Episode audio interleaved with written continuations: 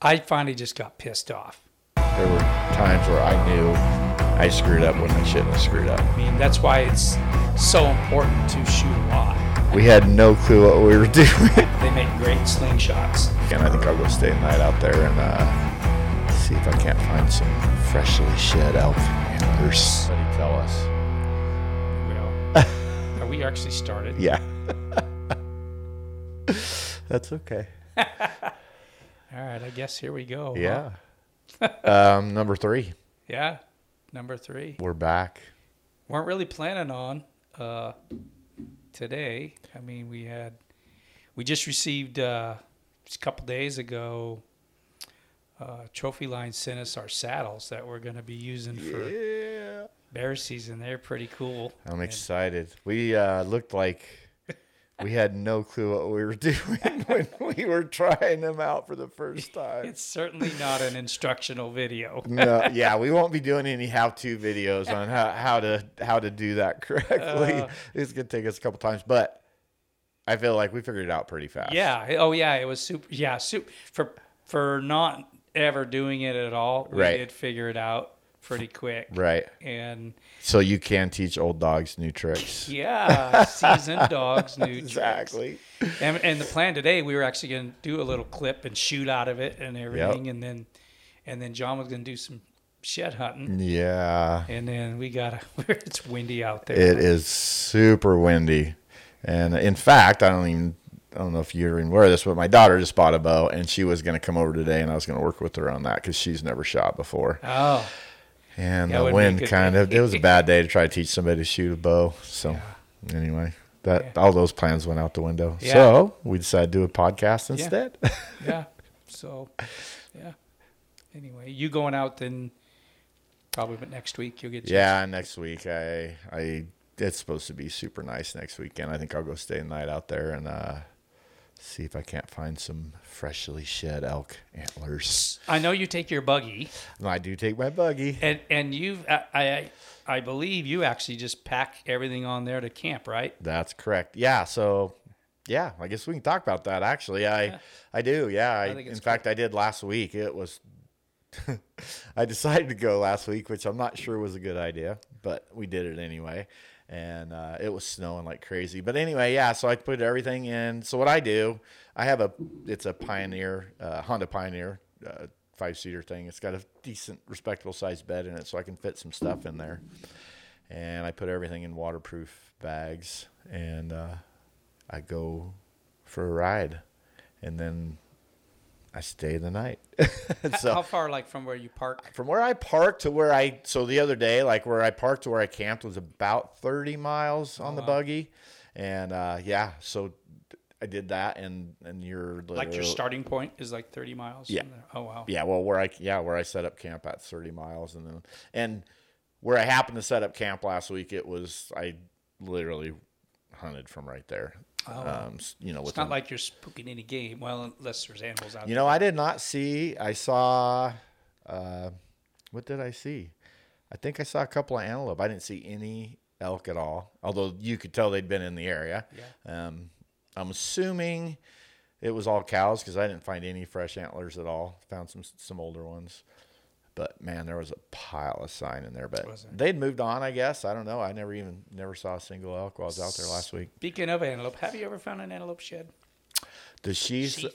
a couple times. You don't find them very often. No, They're, with them being made from hair, exactly they get ate up pretty quick. They do, yeah. I think the mice or rodents, whatever, eat 'em eat them eat them up pretty fast, and uh, they yeah, they're pretty tough to find. I remember seeing a, a set that were from Wyoming, and a ta- they were huge. And the, a taxidermist was actually fixing them because they started getting chewed on a little bit. But Mm-hmm. like I said, this thing was huge. But he says that it's so rare that they're even found because of just like you're Right, exactly.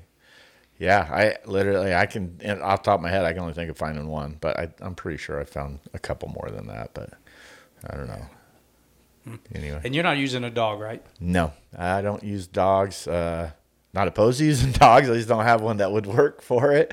Uh, it'd be interesting, actually. It'd be kind of fun. Yeah, I see a few people, more and more people are using them out west. Yeah, exactly. Seems like it kind of started out east. It seems Uh, like yeah, that. you know, I probably I don't know to be honest with you. I know I, years ago I was in. Uh, it was pretty interesting. We went to uh, my wife has some family in New York, up upstate, or I guess east, wherever I don't know, somewhere in New, New York, York. where they hunt. They have an old 500 acre farm there and stuff, and they Oh. whitetail hunt all the time. Well, one of the things they could do there, which I we can't do here, is track a wounded animal with the dog. Oh yeah. And so that was actually a business back there. Was was people would train their dogs to track blood, and hunters would hire them if they couldn't find their animals to go. you can't do that here in Idaho. I don't know. I think I don't can, think yeah. you can in California. no. I guess I was thinking Yeah. California, Yeah. but I don't know. Can you do that here? John, you've been out here for I since know. 1970. Twenty nine years. Whatever, I should probably know stuff like that. It's not um, stuff I do. So Right. No, you. I believe you. Yeah, I know you can. I know yeah, you can. I guess because you But can you, do can't hunt dogs. with dogs like you can hunt lions and bears and stuff, but you can't. I don't believe you can like chase deer and that type of thing. Got ya. them. Could you find a wounded deer with? Yeah, them? I believe. Yeah, you can track. Hmm. Use them for tracking. Maybe we I- should start a business. You know. I'm kidding. Yeah, like we don't have enough to do. right. But yeah, I mean, I started when I started seeing guys. It seemed like and gals mostly it was back east for for you know whitetail, and Right. now it seems like they're getting a lot more out here. Right. Yeah, a lot of shed hunter. You see a lot on Instagram and stuff like that. People shed hunting with their dogs, and it's pretty cool. It's nice to have a companion. I do it by myself ninety nine percent of the time. So your dog would be kind of fun to have along with you, keep Yeah. you company. I guess. Yeah, yeah, and if it could help, um, yeah. I wonder how many. I always see the dogs, you know, quite often with people, but I wonder how many are actually shed hunting dogs, or how many are just, They're just getting some exercise. exercise, yeah. Exactly. Yeah, I'm sure that's a lot of it too. yeah. It's But- good exercise. Yeah. So sure. What do you do with your sheds anyway, besides Christmas tree? Yeah, if got- none of you guys if- check out my yeah, Instagram page. I have uh, the last two years I've made a Christmas tree out of my uh, shed antlers that we collect, and uh, They're I, way cool. they're su- it's fun. Yeah. It's a lot of work, like to put a tree together, and then you got to tear it all down. Especially, well, yeah, even every year because you don't. They're not like numbered, so you got No, exactly. So it's a different tree every year. It's just like going cut your own tree, you know. I get a lot of comments about uh, you should leave that up year round. Uh, I don't know if my wife would let me do that, but I'm grateful that she lets me do it. It's a lot of fun, and it, honestly, it's it's pretty cool. Now my older kids come home, and uh, it is. It's starting to be a tradition. And anyway, my older kids come home and help us put it together, and oh, I like kind of let them do it this last year. It was, you know, a lot less work for me that way. That horn. Put that horn up there. right. And you use deer and elk, right? In it. Yeah, so I start with the biggest elk antlers I have on the bottom, and then you kind of got to get smaller ones as you go up, or you can't get that taper right, you know. So you always end up with a spot that's maybe leaning one way or the other a little bit. But Jenga. Is- yeah, exactly. So, but it's been fun. Um, we are starting to make. So I have. I, I think we talked about it in the first um, video or the first podcast a little bit, but I have a little. We should have a little T-shirt business Yeah. That we're doing, and then Yeah, you uh, got your item Idaho. I am. This is our newest one, actually. We just got these prints in, and uh, yeah, so they'll be for sale here shortly. Actually, we don't have them on the website yet, but hopefully before Memorial Day is what we're shooting for to get stuff made. And, Oh, cool. and out. But anyway, uh, we're also starting to make some stuff out of the antlers that we're going to sell on there as well. Oh, yeah. And a buddy of mine does some laser engraving, and so he's has engraved some stuff for us, and uh, it's turned out really cool. So he has a bunch of them right now. We just did some older antlers to, to as a trial run, and Yeah. he was able to engrave on those super easy. And uh, so yeah, so I cut some browns up, some smaller ones. I'm not gonna cut my big ones up, but uh, you work too hard for them. Yeah. But anyway, yeah. So we'll probably be selling some of those. uh, Growing up, I remember getting in trouble one time because I I got all the two point sets of horns, not all of them, but a bunch of them. They make great slingshots. and until they don't. yeah, I, I kind of got in trouble because I was cutting them and making slingshots out of them and selling them. That's hilarious. That's a good idea, actually. They work pretty dang good. I, I could probably do that. That's a great idea. Ah. An antler There's slingshot. another. There's another. There you go. For you, More stuff to yeah, that's all I need. More stuff to do. How how how long will you uh, shed hunt till usually? Uh, I go till I usually use the end of bear season as my cutoff date Oh. because I usually if I kill a bear early, which I've done a couple times on uh, you know uh, June fifteenth is the se- where I hunt bear season is over June fifteenth. So if I kill a bear early, like I said, like I've done a couple of times, and I'll that area has you know they winter in there as well, and Oh. so I'll go look for sheds. You know, don't find a lot up there, but I do find some. But it gives me something. But anyway, I always keep track every year of how many I count, and that's my or how many I find, and that's my cutoff uh, is June fifteenth Oh, gotcha. for no real reason other than that's when bear season's over. So. Have you seen uh, increase in what you're finding or decrease or? Oh man, yeah, no, definitely decrease for sure. Um, couple factors, you know, I think more people are doing it, but a lot of people were doing it, have been doing it for several years now, and I've been doing pretty well. But uh, the winter, the winters aren't as bad as they used to be, so they're not in the same areas as as many. And so I think that affects how many you find. I went from two years ago, I found a hundred and 30 something or 160 something. I can't remember. 136, I think, is what it was. And last year, I think I found 68. So, oh wow. yeah, it was a pretty dramatic drop off. It was a, it was a tough year last year. There, there's literally was no winter, and so the elk hadn't moved into the, their normal winter range. So I was Oh, yeah. so they were spread out more. So I'd find less in an area, and you know, and frankly, I had to find new areas to try and look for them in, and you know, some How spots about? were good. I know a few years ago we had a pretty bad winter. Did you find uh, more winter kills, Uh, deadheads type thing, um, I, I, I or don't you know. think I was, didn't make it down here? yeah, I don't, I didn't. I, I have found, you know, over the years, you find quite a few deadheads for various reasons. I found one uh, this year so far, a little buck, but It seems like that year. Um, what has it been like four years ago or something like that? And we had a pretty bad winter. It was like the worst winter we had Yeah. in seven years Yeah, or yeah. something like that. I know we lost a lot of game, and and I often wondered because animals for so many years, let's say the offspring, because they were mile winners, they didn't have to go farther to get away from you know to get in better area. You know what I mean? true. Yeah. that I wondered if they, because a lot of those storms, if you remember, they just came pretty quick. Pounded. And yeah, and I wonder if some of them made it to where they thought they were safe, Mm-hmm. but in reality weren't, because that's where it seemed like a fair amount of winter kills. Yeah, that's true. That's a good point. Yeah, about four years ago, I guess I did find quite a few uh, winter kills. Uh, just here, not too far from the house. But a lot of things, a lot of times, what you see too is is you'll see a lot of more road kills too, Oh. because they get down by the you know down into the Yeah, um, close to the roads. yeah close to the roads and the freeway especially. You know that's running through some winter winter range right there when it's bad winters and. You'll see a lot of dead animals at that point Yeah, on those bad years. Several years ago, we had. It's been quite a few years ago. We had uh, early two thousands. We had a really really rough winter. For some reason, they were hanging real close to the interstate that year. Do you remember that year? Yeah. And there was Yep. hundreds and hundreds of them. Yep. And there was so many road kills Right. that year. It's kind of sad. Yeah, it's bummer bummer to see that, but Yeah. part of the deal, I guess. I Yeah. Yeah, people I know, and like I've always said, I have nothing against shed hunting or whatever. And if you find a dead animal, you find a dead animal. But they're a lot of times really excited when they find a deadhead, right? Yes. And I kind of get a little sad. Right. Not that, like I said, Right. I, I, it, I would be probably maybe happy if I did find one too. But it's it's it's just I just feel like, dang it, man, that thing didn't make it. Yeah. You know, and especially when they're um, even not even necessarily the older bucks, but or bulls or whatever, but the younger ones that still have could have had many more years, you know, for Absolutely. whatever reason, than Yeah. lose their lives. Yeah. I found uh, two years ago. I found a really a pretty nice. He wasn't huge, but maybe a 320 type bull, uh, deadhead. That nice six point bull.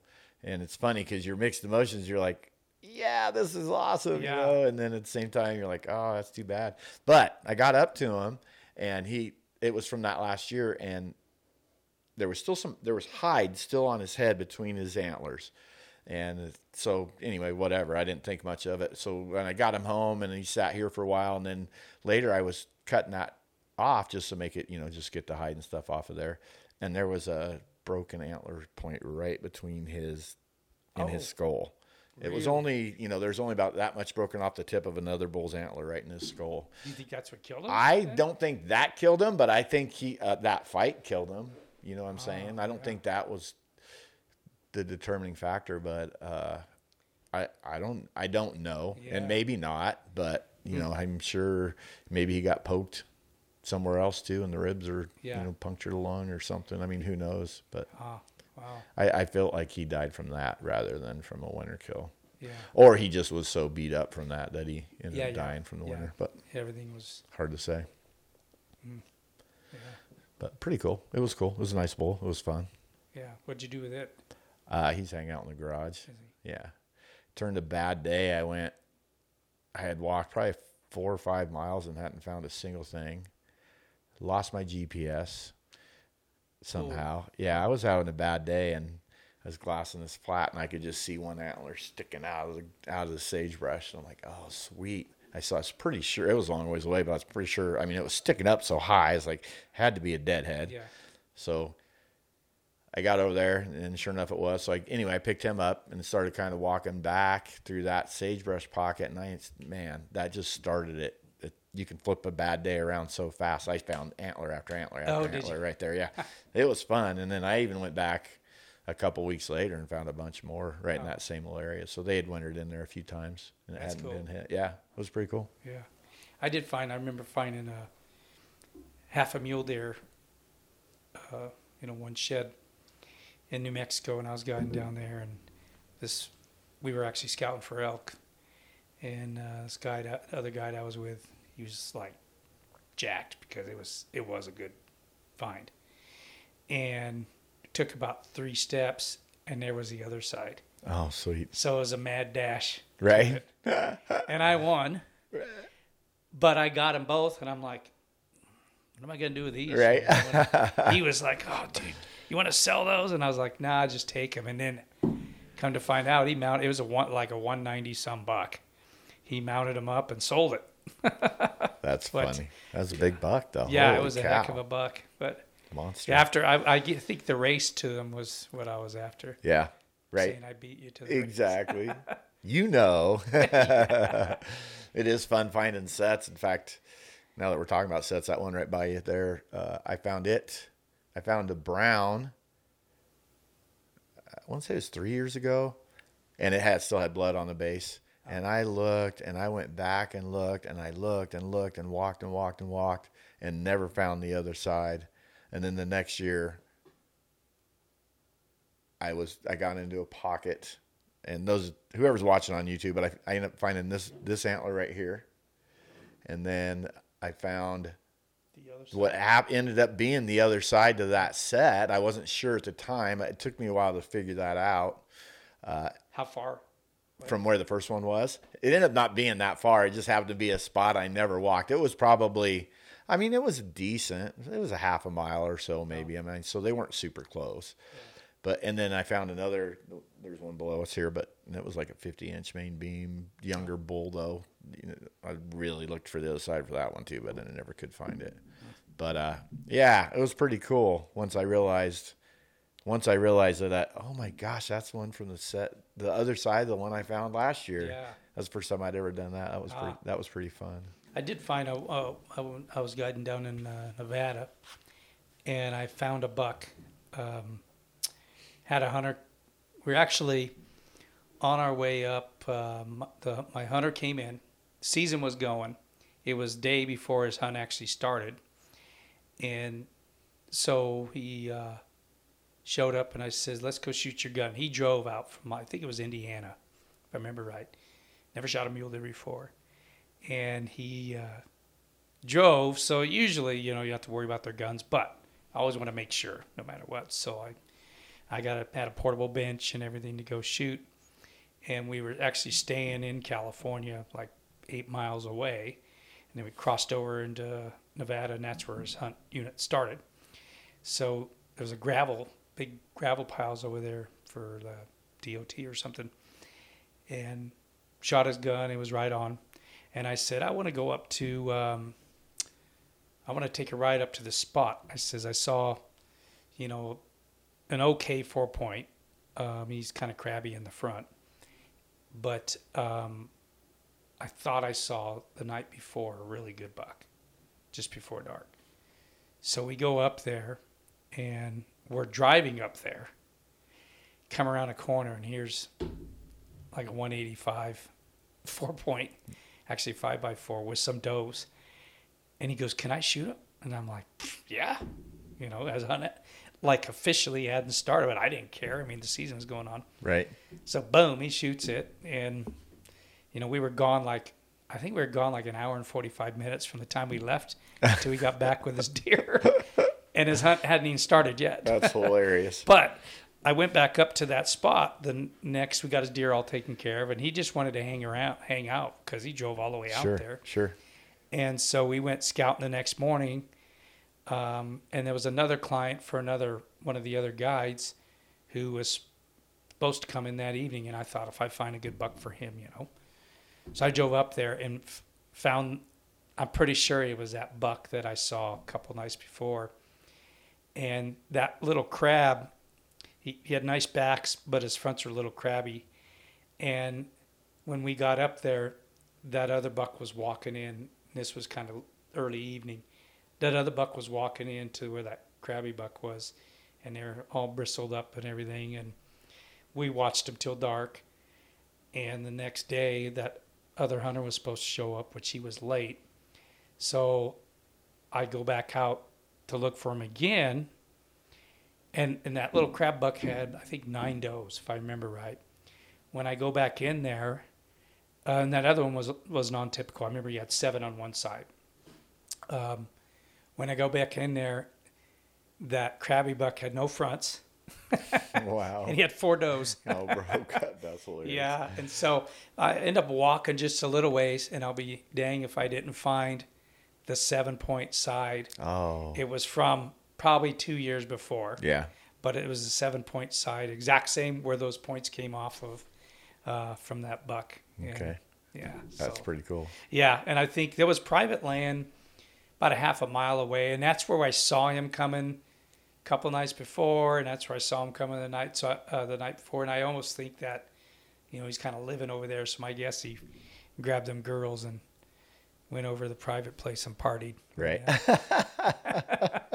but it's so funny to see him go from nine and with front forks Right. to four and none. That's funny. that is funny. But it was cool finding that shed. Right. I don't know not why I've never really got into it. I just don't. Right. It's uh to me it's a rush. I, I just love it even when you find yeah.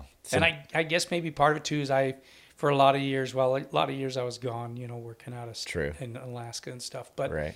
even before that, when I was here working around here, a lot of my weekends and my free time I was shooting competitive, Right. and so that took up a lot of time, you know, of mine. And Mm-hmm. I'd make at least one trip, if not two trips, for pigs or turkeys or some somewhere. Sure. Sure.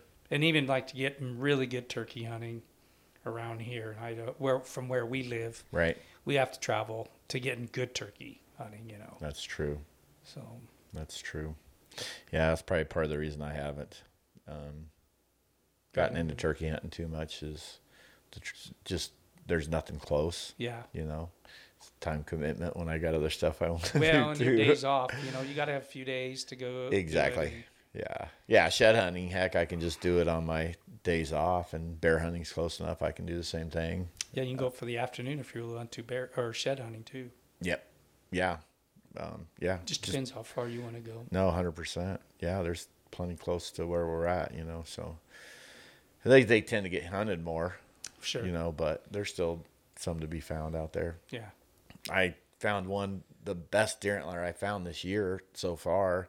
It was in a spot that I've walked.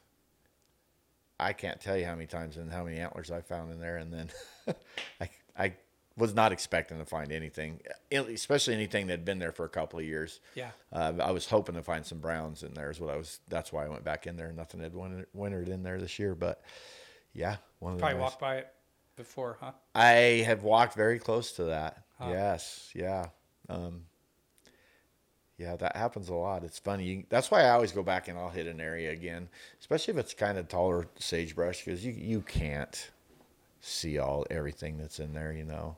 So I'll go hit it again and and uh, That you always scrounge up of a some dog, more. huh? Maybe. I agree. Yeah, I think a dog a lot of times will find those that you happen to walk by. They they tend to be a little more squirrelish than, than you are, and they bounce around a lot more. So, Yeah. And they're lower to the ground, so they probably have a different angle at finding them. It's kind of ironic too how um, antlers have become so popular for dog chews.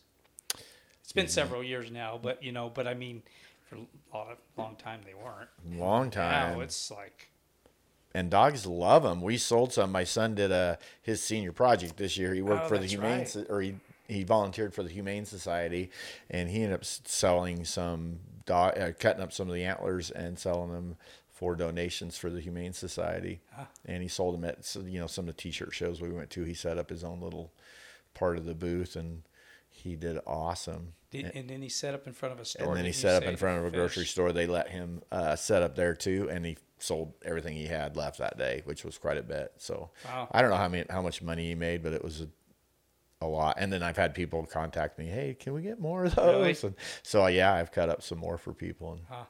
sent them out. But yeah, those dogs flipping love those things. Yeah. My dog won't touch them. I I don't.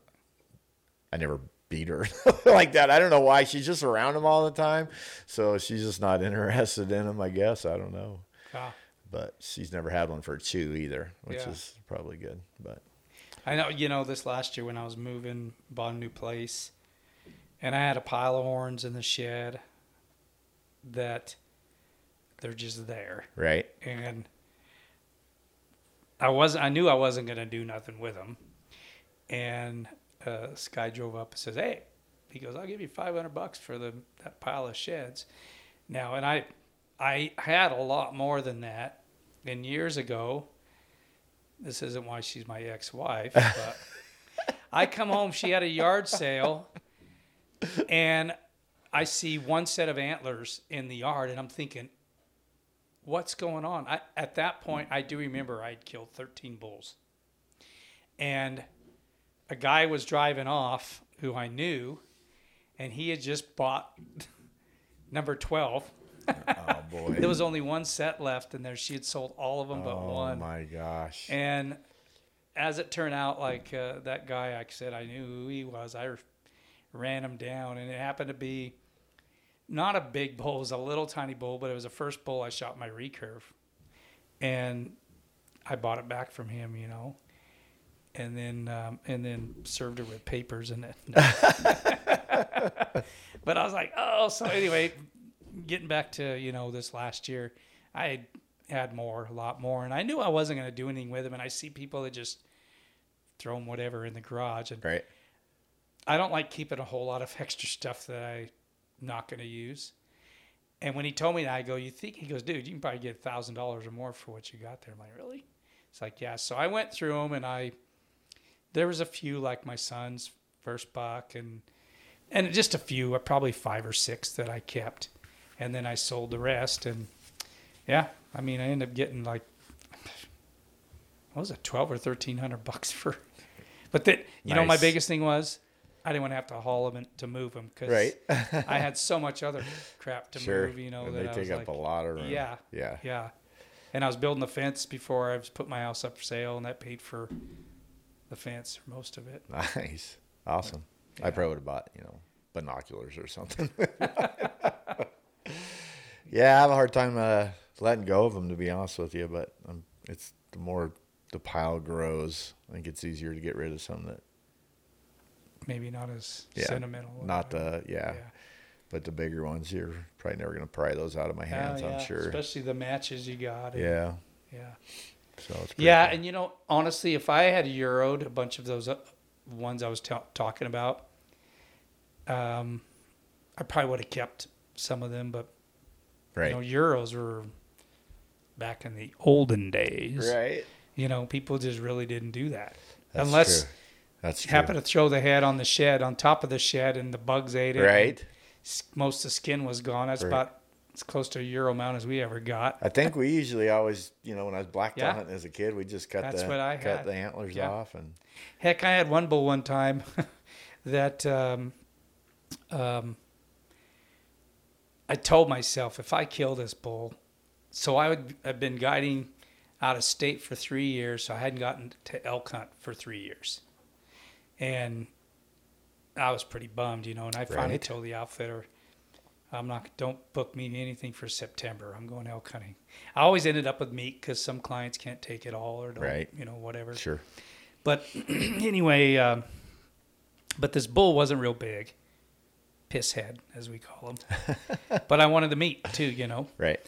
and so I, I I gave it all the chance in the world to not die because I where he was laying, I said, all right. I had to walk across maybe four or five hundred yards in the clear open sagebrush. He had like five or six cows with him, and I was in plain view. And I thought if I can get across here and get to where there was a big rock was kind of the goal, you know, and get down to that rock without blowing it, then I will. Um, and he's within 50 yards, I'll shoot him. And I got down there, made it all the way across there. They never did look up or anything. Got to that rock, put my rangefinder up. He's 49 yards. so, but I already was looking at him, thinking if if I kill him, because I was gonna have to pack him out before I got my llamas, um, I'm gonna cut the horns off at the base of the horns and cut his legs off and roll him down the hill 'cause as close as I can to the trail. A good idea. And uh, anyway, I shot him and and in his bed, and he got up and took about three steps, fell over, and broke his horn.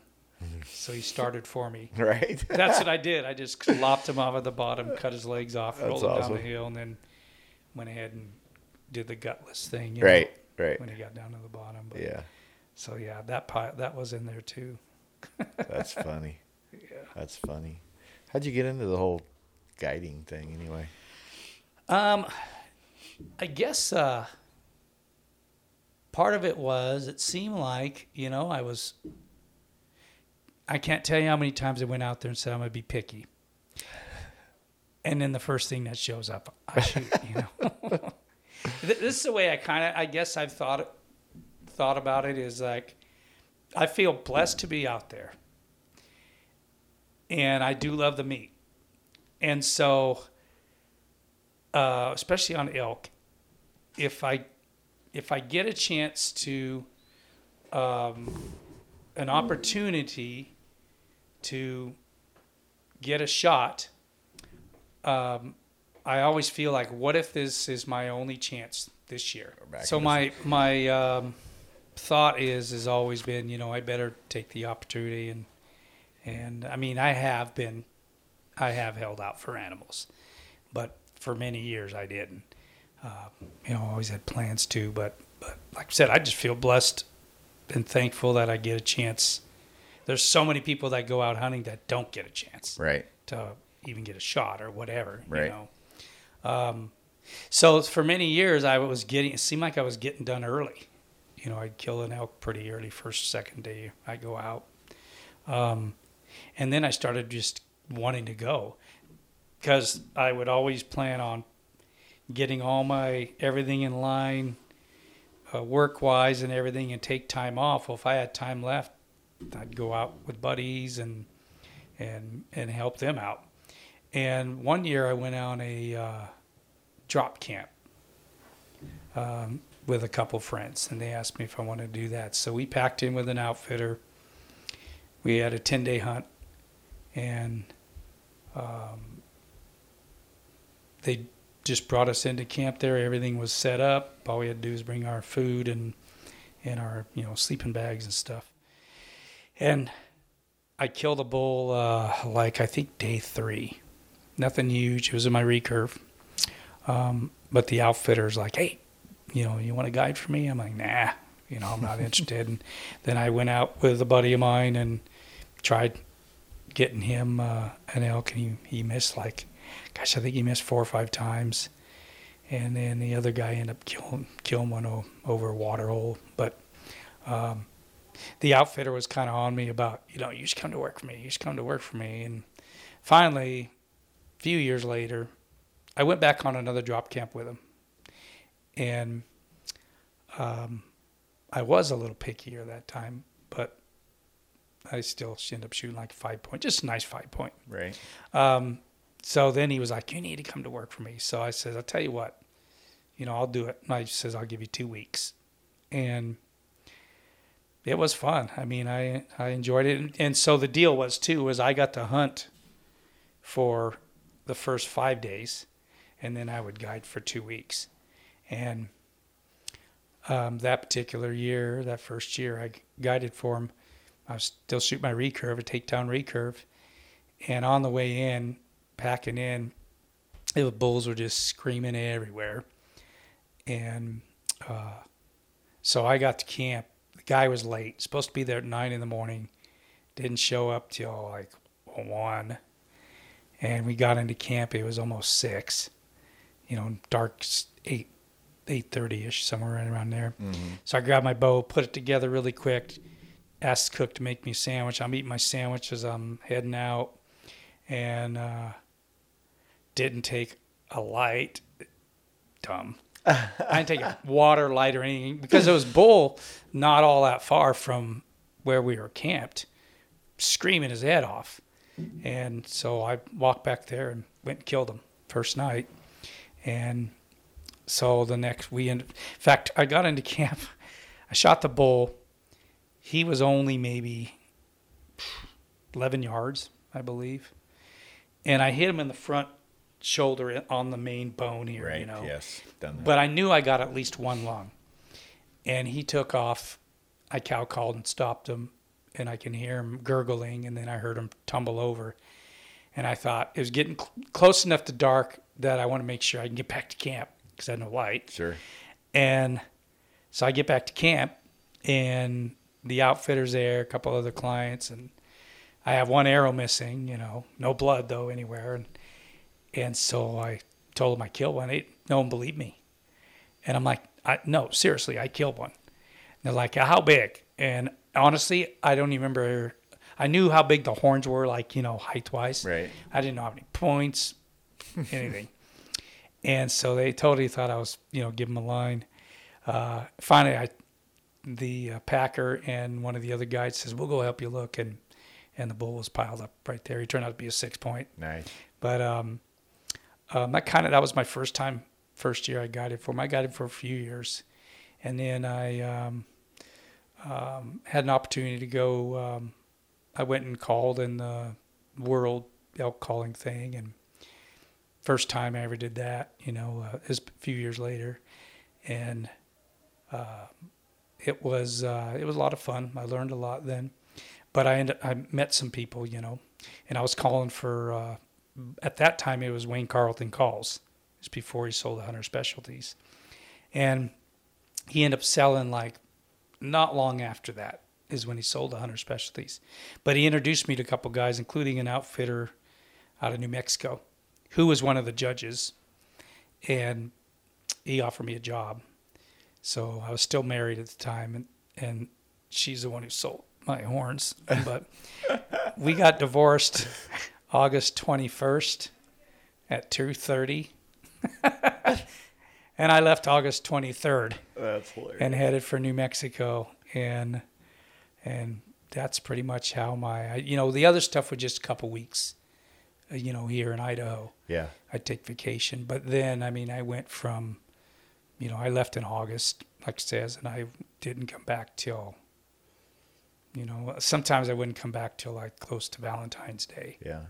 Go into Mexico and guide and guide in, you know, Nevada and Kansas and Arizona and New Mexico and then come back to New Mexico and do the Oryx hunt on the White Sands. Oh, nice. At that time it was uh, just primarily on the White Sands Missile Range. Huh. And uh, then get back. But um, anyway, it was like I mentioned before. You know, it's it was never a bad. It was always fun. I always looked forward to it, and you know, as I got older, though, I mean, time's more precious, Right. And, and that's probably why I don't do as much now. Exactly. But it's been good. Yeah. You still do some stuff with Carlton Yeah. calls, don't you? Is that yeah, what it's called now? That's native by Carlton. So actually, I um, I was with uh, Wayne, like says, until the last year he was in business as Wayne Carlton calls. Okay. He sold a hunter specialty, and a few years later, um, I was down in New Mexico when I was uh, guiding down there, and I ran into one of the pro staff guys for him, J.R. Keller, was hunting down there, and so I ended up, you know, kind of rekindling. We hadn't really seen each other, and uh, you know, for years. Mhm. I'd met him a couple times, so.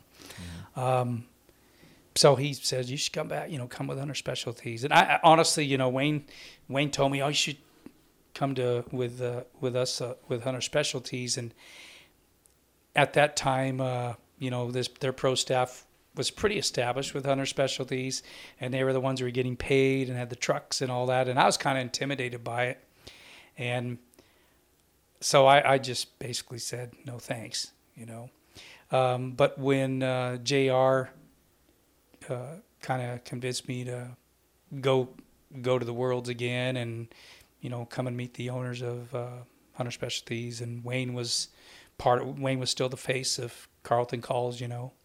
Um, so I ended up hopping on with him. Was in for shoot many years till till Wayne's contract. They sold again. Hunter Specialties did, and and when they did, um, Wayne's contract was up, and then his son Mark, who had built calls for him for years, they kind of started up Native by Carlton, and so I've been with them ever since. And um, they've calls have always worked really well for me, and Right. he was one of the originators of, you know, of uh, diaphragm calls for elk as we know it. I don't know if you knew this about him or not, but he, he grew up in, um, he was in Florida before he moved out to Colorado.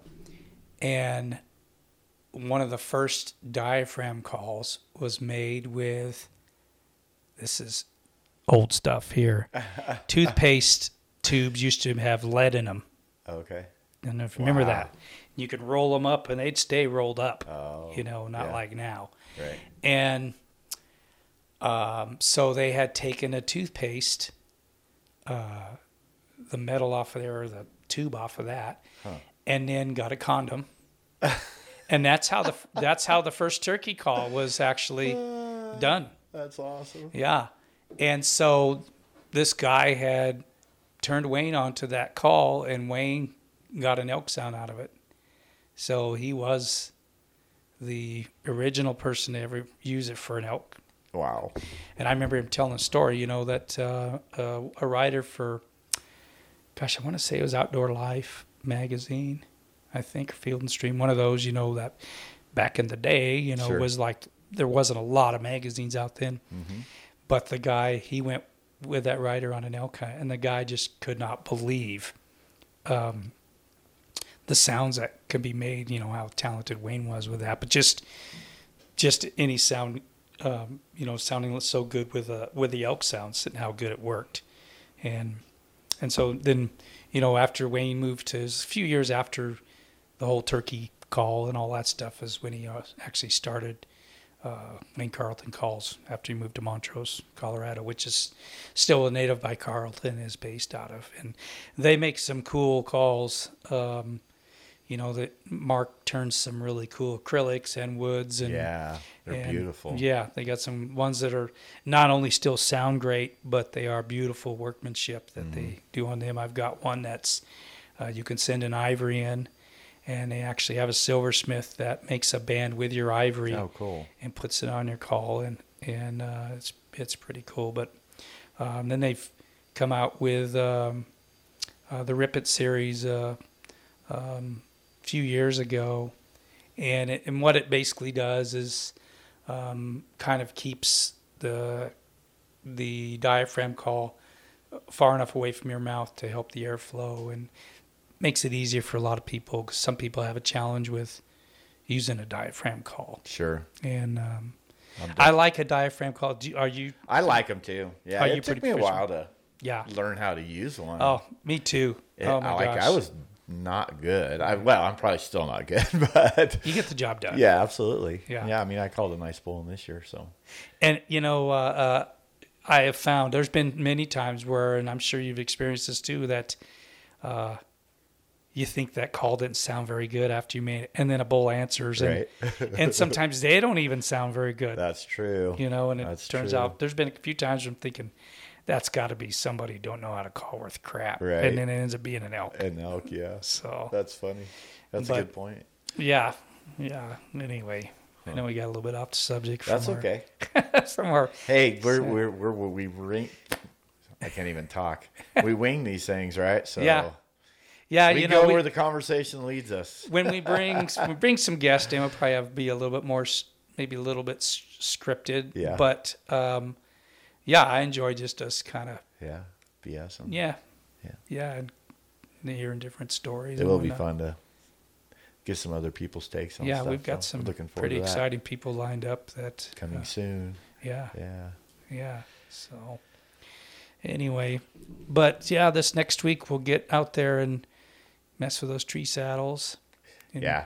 got our red line stuff that uh, just got here. Yep. have our bows all ready to go with that. They're Yep. getting worked on now, and Yeah, I'm so excited to try that. Me too. It's gonna be awesome. I got a 3D shoot next weekend. I'm going to, so I'm really Yeah. excited about trying the new setup and Oh, new strings. new strings. Yeah, That's right. both of us have new strings. Top, yeah. top flight. Top flight archery, right? Yeah, top flight strings. Yep. Yeah. Yeah, top flight strings. Yeah. Is that it's called? Sorry. Yeah, yeah, that'll be exciting too. Josh. Tebow. Tebow. Yeah, Yep.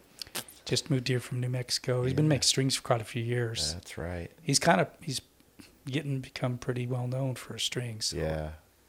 We're gonna try and help him get this off the ground yeah, here in Idaho, anyway. yeah. So yeah, I'm Cool. excited to try those too. yeah. Super stoked. Yeah, you were just we were just talking what not long ago you were saying I need to get some new strings and Yes. just happened to meet up with him and Well, the reality is I probably need a new bow too, but uh, I'm Yeah. not that guy that buy goes out and buys the newest, greatest Me bow either. every year. You liar. Darrell's a liar now. I got an addiction. he has a yeah, he's got he's got problems. But it's not bad problems though. No, I don't know. yeah. Expensive problems. I usually am pretty fortunate and get Yeah. get some pretty good deals and Yeah. stuff. But Yeah. yeah. That's true. I guess there's worse things to spend money on. That's fact. Yeah. Yep. I That agree. and optics. I kind of liked. He loves his optics, as all of us should. Um, Yeah. But uh, my son actually, I don't, you don't know this yet, but just bought his first pair of Swarovskis the Did other he? day. I hasn't got them yet. He gets them on Wednesday. So Oh, cool. I don't know what he bought. He just that you know, I just know they're Swarovskis. So Well, you know, I I've always been, and I've tried others too, but I've always just seemed to like them well, and and um, so they've always. But whatever people can afford is, buy the best you can afford to buy. I Don't know, you know, it- doing That's probably why I stick with the same bow for years. but you know, you're better off buying better optics yeah. to find the animals Oh, one hundred percent. because. I mean, how many? T- I, I, there's so many people out there that still shoot with older bows, and they still kill. Oh yeah. I mean, they well, that's my do. thing too. Honestly, doesn't mean to cut you off, but like yeah, I every year I keep saying I'm going to buy a new bow this year. I want to buy the new bow and blah blah blah and, and uh, then I just think it's like, well, I I kill a lot of stuff with the bow I have. I it works fine, you know. But yeah. I know as soon as I actually break down and shoot one, it's going to be yeah. I should have done this That's a long that's time what you need. Yeah, well, the last one I got, I wasn't planning on it, Right. And I went in there and it's like shy shy shooting this. I'm like, all right, and then I walked out with it. right? yeah, that's uh, my my kids. They're all buying new bows. My my son just bought a you know on top of his new Swarovskis, he bought a brand new. uh, What's the new Mathews bow called? I'm not for sure. Me either. Verdicts, verdicts, maybe. Or Yeah, something like that. Anyway, he just bought that. My other son, well, my son-in-law has a, a new Hoyt, and my daughter, who's never shot a bow before in her life until about two weeks ago, just bought a brand new bow Nice. too. And I'm still shooting the same bow I had for eight years. But you know, one thing that was so cool is I know that we'll in the future we'll we'll get a chance to talk to this gentleman as you took a shooting class because I know for years you struggled Yeah, just like I have. Yeah. I mean, I struggled years ago. I for many, many, many, many years right. I struggled with target panic and not going to be able to control my shots and and uh, that's really helped you a lot. I know. That's- Yeah, I mean, I, I don't want to talk about a whole lot today because we're Yeah. going to do a whole flipping Podcast. podcast on it with with uh, Joel Turner. But man, he turned me around. Yeah. I, I had never had any you know formal training. I'd been shooting for years, but I pretty much taught myself and did fine. But there were times where I knew I screwed up when I shouldn't have screwed up and lost, didn't hit animals or whatever. And Yeah. uh, he did just, dude, the whole mental aspect of what he teaches was awesome. So What was your? Uh, I know for me, my biggest challenge was shooting around people. Yeah. Well, I got was- nervous. I did too. Well, and that was part of not. That was part of you know. For me, it was part of me knowing I didn't know what I was doing. you know, Oh. for real. Never really having anybody coach me and just doing it on my own. So I was always. I hated shooting around people for a long time. But- Yeah. and even but I did. You know, I still did it, I, and I did okay. I mean, I think I did okay. But Yeah. there's definitely There was room for improvement. Huge improvement when I went to to his style shooting. Yeah. So Yeah, I know when I finally made the, I finally just got pissed off because it was embarrassing, right, and I know I knew if anyone else could get through it, I could. right. So here again, my biggest challenge was shooting around people. So I purposely joined the archery club, which I had never. I'd seen a few of those people in the archery shop, but you know, not didn't shoot around them. Right. But I joined the archery uh, a league, joined the club, got in a league, and thought I'm going to put myself in that uncomfortable situation because I know this is mental Right.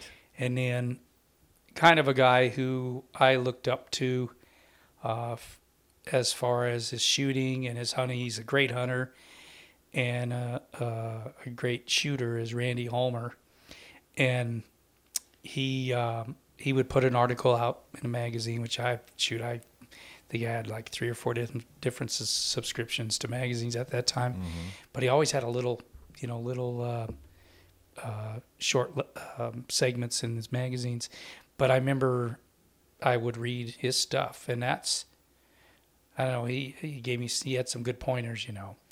But what I realized, probably the biggest thing I realized when I went there to shoot, because I thought everyone was watching me because I was so horrible. I know that feeling. they could care less because they were worried about their shooting, you That's know. true. And then So then the next thing I know, they're trying to help me, but they weren't like laughing. Mm-hmm. They were willing to help, and and so my thought totally changed on you know these guys actually Yeah. want to see me get better too, and exactly. And I and sorry, I'm gonna cut you off again. No. But but um yeah, no, I noticed that too when I was shooting around people was they were willing to help you. Yeah. And that was so cool and, and that did make you more comfortable, you know. Yeah. Uh, uh, but yeah, I, I that, that was just fun. I mean, and I think that that helped me a lot too. But you get different advice. yeah, But at least they were, you know, you didn't feel like they were like uh, that guy shouldn't be here. You know. right, yeah, yeah, and I, yeah, I can't wait when we get Joel on here, so we'll talk about his whole system. I kind of knew uh, when I was pretty much, pretty much uh, over my, I kind of conquered my big fears, you know, is, and I had been shooting competitive and doing. When I say well, we're talking local shoots. I wasn't doing no national shoots or anything Sure. like that. Sure. But there was still pressure, you know. I Absolutely. mean, you put as much pressure on yourself. Uh, is shooting, doing an indoor shoot in Nevada, and it was in a, a big arena, and there's a couple hundred, two, three hundred people shoot. I don't know. There's quite a bit, and there's 40 targets. You're all in one line shooting at different yardages, arrows crossing and everything, and being the last shooter, and and having guys in your group saying, "Don't mess it up, Nunez," you know, Right. and uh, so you talk about pressure. Then you know, Right. guys yelling, "Come on!" and That's funny. but staying in control is, Sure. is the point, Sure. you know, and, and staying in control to, the point where, you know, I remember one time, I ended up three times that day, I'll never forget, three times uh, in that same situation. And I had to let down one time and totally regroup, came back up, then shot an 11, you know, made a, still made a perfect shot. Perfect. So, but you still have to think about it. There's still that process, you know. Yeah, absolutely. So yeah. anyway, yeah, that's, that helped me. But I, I was happy that that really helped you a bunch. The, Yeah. Um, yeah. Well, I mean, you you got that whole thing rolling right here in town, didn't you? Get a Yeah. contact Joel to yeah. actually come to Twin Falls Yeah. and put that class on. Yeah. Yeah. So I was grateful. Yeah. And I almost, you know, and I was. It was actually kind of funny because I hadn't shot even when I went to the class that day. I hadn't shot in a long time, and I was in the process of. Uh, it was that year where I had decided I was doing some sort of cardio for 365 days in a row. oh, and I was probably, I don't know, four months into that. that, it was April. Yeah, so whatever it was, yeah. So I hadn't lifted a single weight. I'd been running and I and so I started shooting and my I got tired Did you? fast. I couldn't even pull my flipping bow back after you know, we were only halfway through the class. and luckily the guys out the shop, we cranked the weight down on my bow and I was able to finish the class. And of course it wasn't dialed in, but you don't you're really more worried about just shooting Sure. consistently Yeah. instead of hitting your you know target or whatever. So that's kind of how I finished out the class because I was so I didn't realize how much muscle I had lost Yeah. in that four months without doing with just running all Yeah. the time. So anyway, I was watching the NFA a, uh, finals today back in Louisville, and uh, I was watching on YouTube this morning, and you know they shoot, you know, um, sixty arrows, you know, each round, um, and so my wife and I were talking. She was just saying about don't you get tired, you know, when shooting that much, and and a lot of people do. I mean, that's why it's so important to shoot a lot absolutely if nothing it is not only pulling the weight but holding your bow up right. you know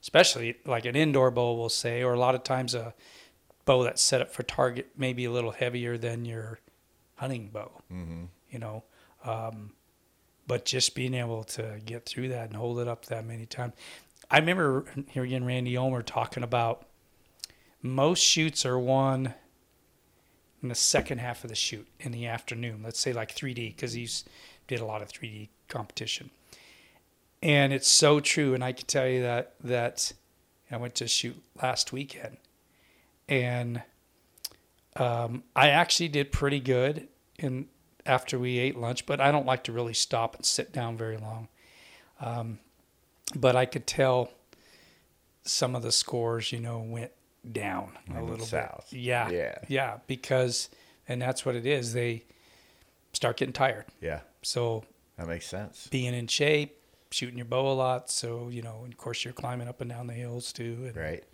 all that is a big factor. that's true. Yeah. Yeah. So being in shape. It's just a lot to be said for it. for You never thought about it before. I never even worried about exercising for so many years. You? Uh, you know, I've always exercised a lot, but it wasn't for hunting. I mean, I definitely went into hunting seasons and not been in shape before. Me too. And, you know, I did. I look at some of my vi- the videos. I was like, whoa. right. Mine too. It's like, how did I get anywhere that belly? but it happens. But you just enjoy yourself so much more when you're in shape. Yeah. You know. Well, and I think, honestly, think the older you get, I mean, it definitely makes you need to be in shape. Uber important. You need to take that in a lot more consideration than when you're younger, for Right. sure. Oh, 100 percent. And No, I uh, agree with you. Yeah, You know, you don't. I, I'm not ready to be the guy that sits around camp and doesn't just kind of road hunts. You know. yeah, no, no. But Yeah, and I mean, um, you know, I've gotten to where, you know, I used to pack in all the time with my llamas, and I still will do some, but I, Right. but like a lot of guys uh, do, like with the backpack, and they go and my hats off to them, you know, for Mm-hmm. Yeah. doing it like that. And and I, it's not that I couldn't do it, and and I wouldn't do it because I have, but the llamas are pretty dang nice. Mm-hmm. Yeah, that's something I haven't got to use. But Take that little extra gear in and packing out. and- Right. yeah. Yeah, they are nice to have, and I I just like the, um, for me, because I've been around the horses and mules, and they're great, they're awesome.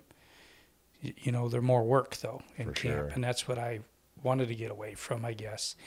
And my llamas would fit in back in my pickup, mm, which was a thing too. that's pretty cool. Yeah. yeah. So Cool. anyway, well, What do you think? It's kind of fun.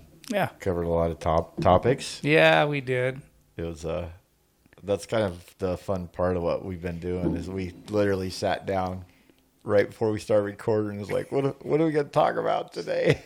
I don't know. So it is completely off, Off the, the hip. cuff, I Yeah. guess. Yeah. shoot from the hip. Yep. But exactly. we have you know plenty of stuff to talk about it, but we just well today was kind of kind of last minute. It was. I mean, you know, we had other plans to do other things, That's and true.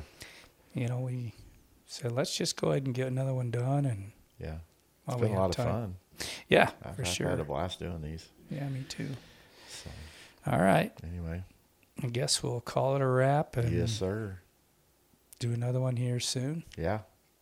Yep. They're rolling now. Yeah, Did we say this was number three? I don't know. I don't know either.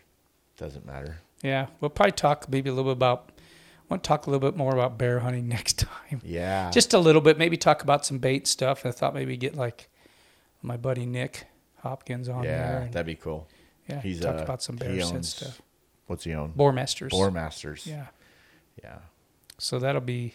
And they do baits. Yep. He sells Baits. He sells all kinds of bait stuff. Yeah. Yeah. That'll be kind of fun.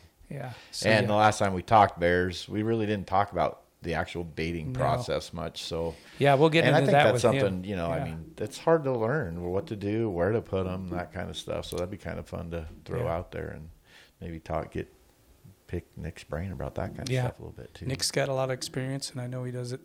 yeah, He does it a lot. yeah, Good No, guy that's- too. That's awesome. So sounds right. good. All right, brother. Thanks, man. You bet. Appreciate you. Okay. We'll see you Next, next time. time. Thanks, guys. Appreciate Thank you you. too. Bye.